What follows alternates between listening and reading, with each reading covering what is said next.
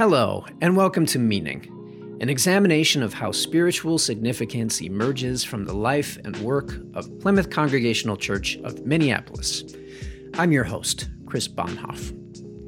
Larry Johnson, the Plymouth Drop In Center's coordinator, is a guy that loves a good story. Before coming to Plymouth, he served in Vietnam, then held a long career in classroom education that turned into educational video production an activist at heart.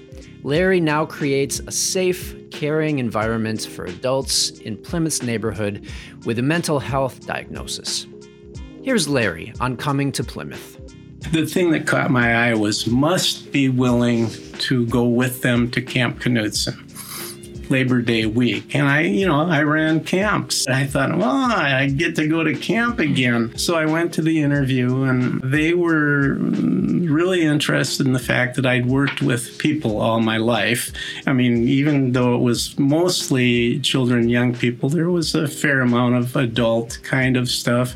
And that I was a storyteller and had a sense of humor. When I uh, started, I started realizing, you know, wait a minute, you've worked with kids all your life who many many of whom probably had some mental health. And but then my brother and, and my my aunt and an uncle and another, you know, I mean, I started, well, you know, you've grown up around a lot of this. This is not like walking into something you've never been around. And of course, you know, I'm doing the kind of thing I've always done, kind of working like a, even teaching, a kind of community organizing, uh, you know, putting things together, experiences.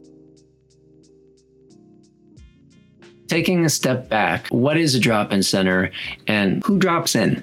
This is the 50th year of this uh, drop in center being at Plymouth.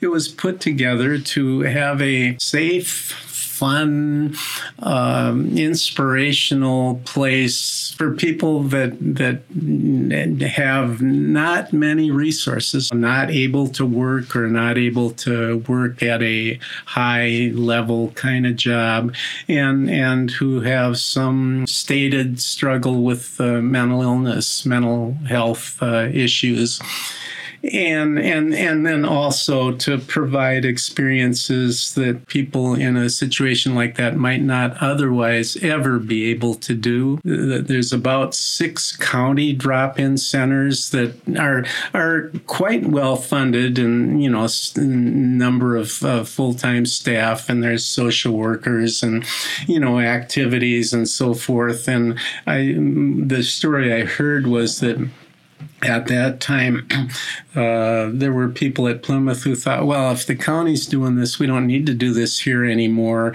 And I think that's really where Nancy Bolton stepped up, uh, as I remember the story being told, and said, no, there are people that need to have, want to have a drop in center that has some spiritual connection, and uh, made that stick. How many people regularly come into the drop-in oh, center? Oh, yeah. Wednesday um, at one and Thursday it was at six, uh, uh, but we've backed it up at least during the dark months to three, two different times, so that if people were working, there'd be a time they could come. Third Wednesday bingo was always the biggest one. I mean, 30 people, sometimes 40. A lot of people who are regular at things, but literally people, that somebody told them about about it and they just show up.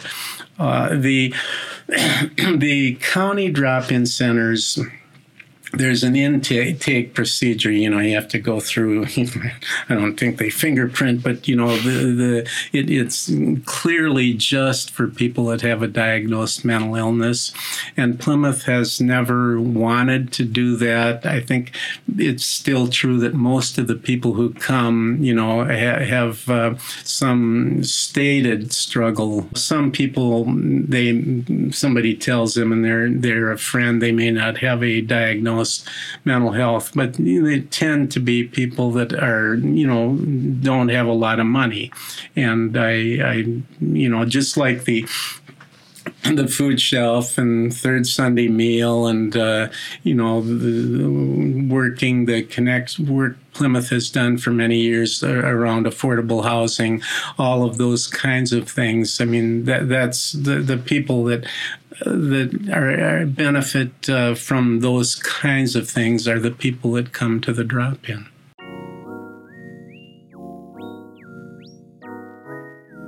These years that you have spent listening to the stories of the people who come to the drop in center. How has that shaped you or your, I don't know, your sense of, of the world or your place in the world?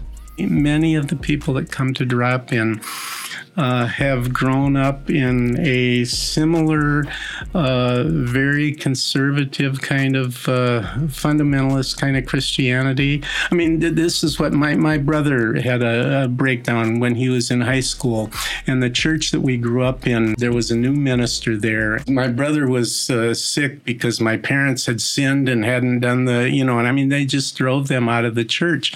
I mean, it's heartbreaking enough to have anything bad happen to your child or somebody that you love, but then to be attacked probably doesn't come up as often as it's the case, but people who have grown up in that kind of environment and they've been, I mean, they're cognizant that they've been abused in some way by that environment, but then at the same time are afraid. I mean, I, people who who love the generosity of what comes through to them in the drop-in, and the people who pay for part of their way to go to Camp Knutson, which is a spiritual experience. I just feel all the cares of the city dissolving when, um, but but they're afraid to get out of that form of Christianity because if I do, I'm going to burn in hell. And, you know, I, I guess I've found, I mean, so, I mean, I hear those stories. Sometimes they come up. I suspect they're there because we don't try to, you know, we don't try to be a counseling group or we're just a, a place with people who are friendly. The volunteers, their main job is to be a caring friend for, and that's my main job, except I also have to organize a little bit.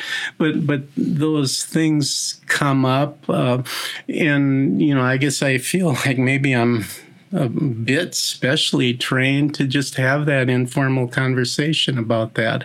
What I hear from from your your stories and the things that you've done in your life, I mean, from being with kids and helping them to get in touch with their own stories and being in the presence of their stories doing the same thing at the drop in center, you know, seeing firsthand what was happening in Vietnam and what continues to happen as a result of all of that. Mm-hmm. I mean, placing yourself next to people who are not receiving love and care from the community and being with those people. I mean that that that's what that's what I'm hearing. Yeah.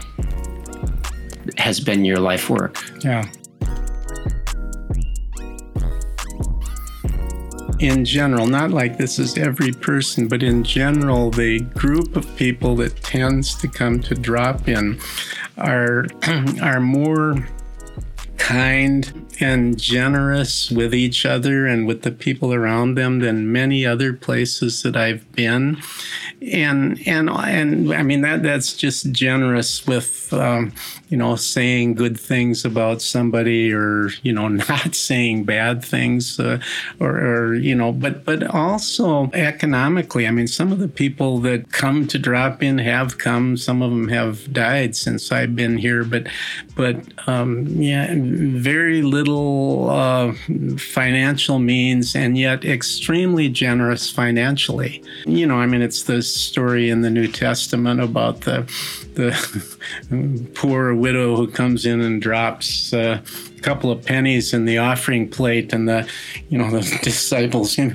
well, I mean, how, how can you be so cheap? And uh, you know, and Jesus says, wait a minute, uh, you know, she she just dropped in everything she has. There there's a lot of wid- widows with pennies uh, running through the drop in.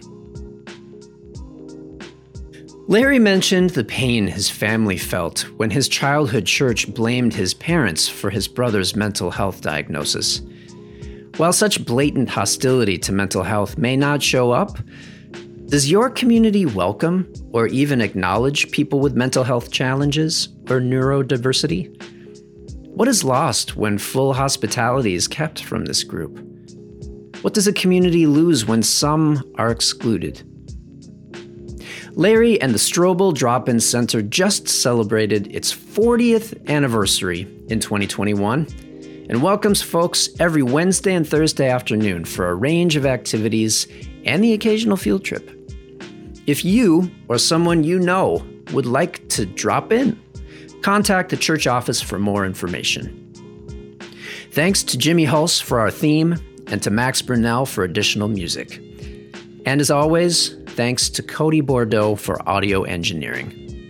Thanks for listening. I'd love to hear your feedback and your ideas for future episodes. Our email address is meaning at plymouth.org. Meaning is a production of Plymouth Congregational Church of Minneapolis.